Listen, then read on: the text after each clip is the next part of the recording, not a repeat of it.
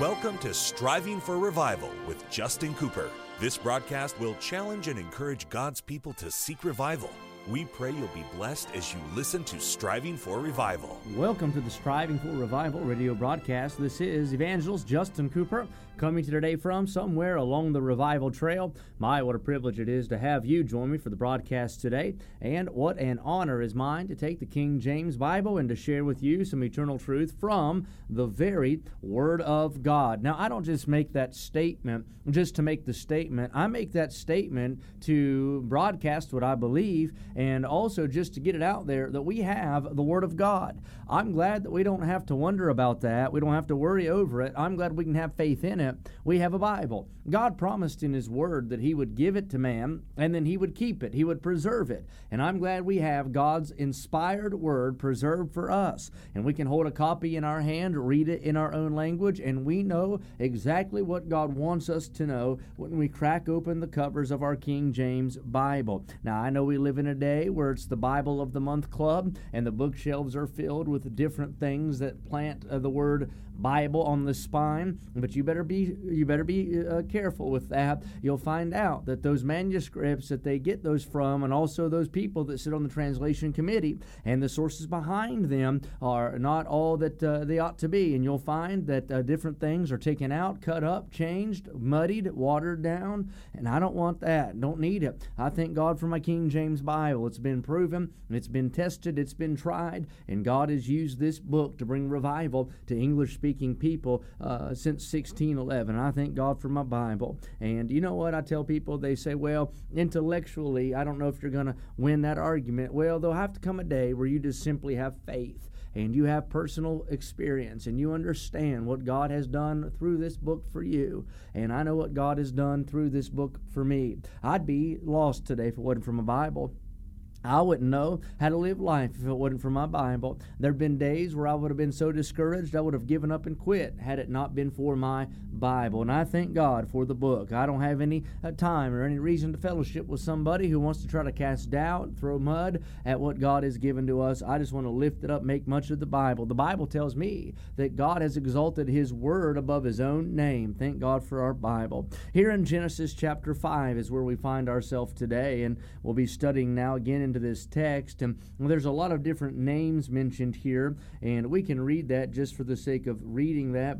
Also, it'll tell us how long these individuals lived. And we'll see that many of these men and these people that are mentioned, they lived upwards to 900 years, 800 years, uh, well into the five and 600 years. And that doesn't happen any longer. And we can see the continual effect that sin has on mankind. It's not an evolution from Genesis upward, it is a fall, Genesis downward. History is not the rise of man, it is the fall of man. And we are still on that downward trajectory, and that's why we need grace, and that's why we need God, and that's why we need the gospel, and that's why man must be saved. But there is an individual mentioned here in Genesis chapter 5, and I want us to see him today. He's a great picture great type uh, of the believer. Very good uh, illustration and lesson for us as well.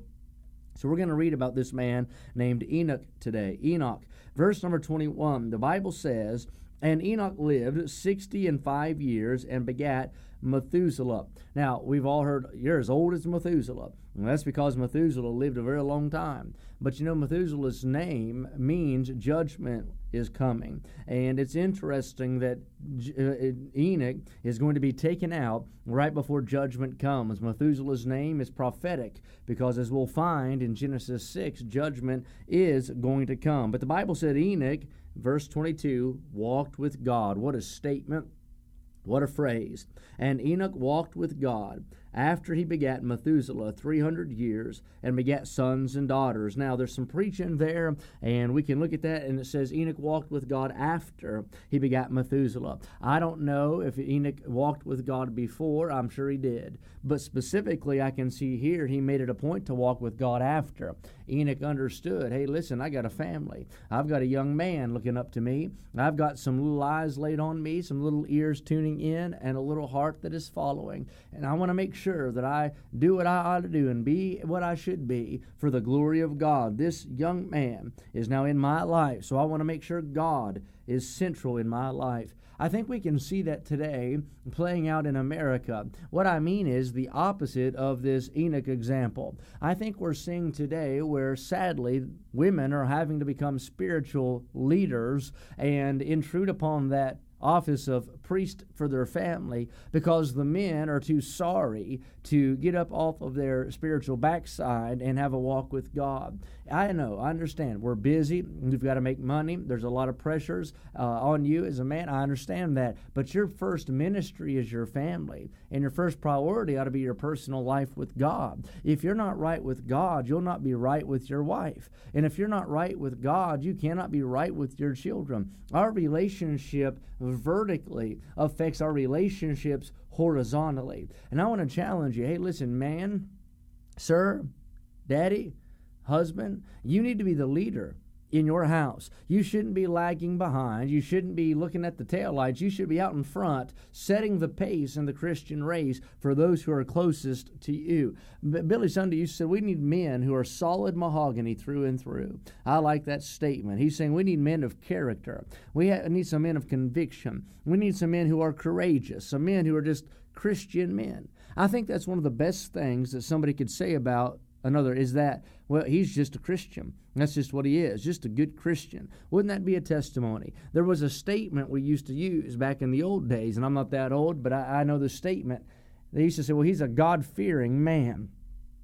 A God fearing man. And that was a high praise. Now, today, that would be used as a slander, a slur, that would say, well, that man's a, he's a fanatic, or maybe that man he, he's a little bit backwoods, backwards. He's a God fearing man. But God help us, we need a revival of God fearing men in this generation. So Enoch walked with God. You know what that means? It means that uh, he is fellowshipping with God. It means that he's communing with God. It means that he is spending seasons sitting with God. He is in his secret place. He is there, uh, like the hymn writer said, walking in the uh, cool of the day with the Lord in the garden, and they're fellowshipping one with another. He, he's like a Mary who finds himself at his feet. He's uh, a friend of God, and he wants to be around his friend. He's walking with God. Here's something that I've heard you cannot walk with God and with the crowd at the same time. You can't walk with God and with the world at the same time. Here's an illustration. How many legs does a spider have? All right. So a spider has how many legs? Six, eight, whatever it is. Multiple legs, right? All right. How many legs does a dog have? A dog has four legs. Well, how many legs does a human have? Two.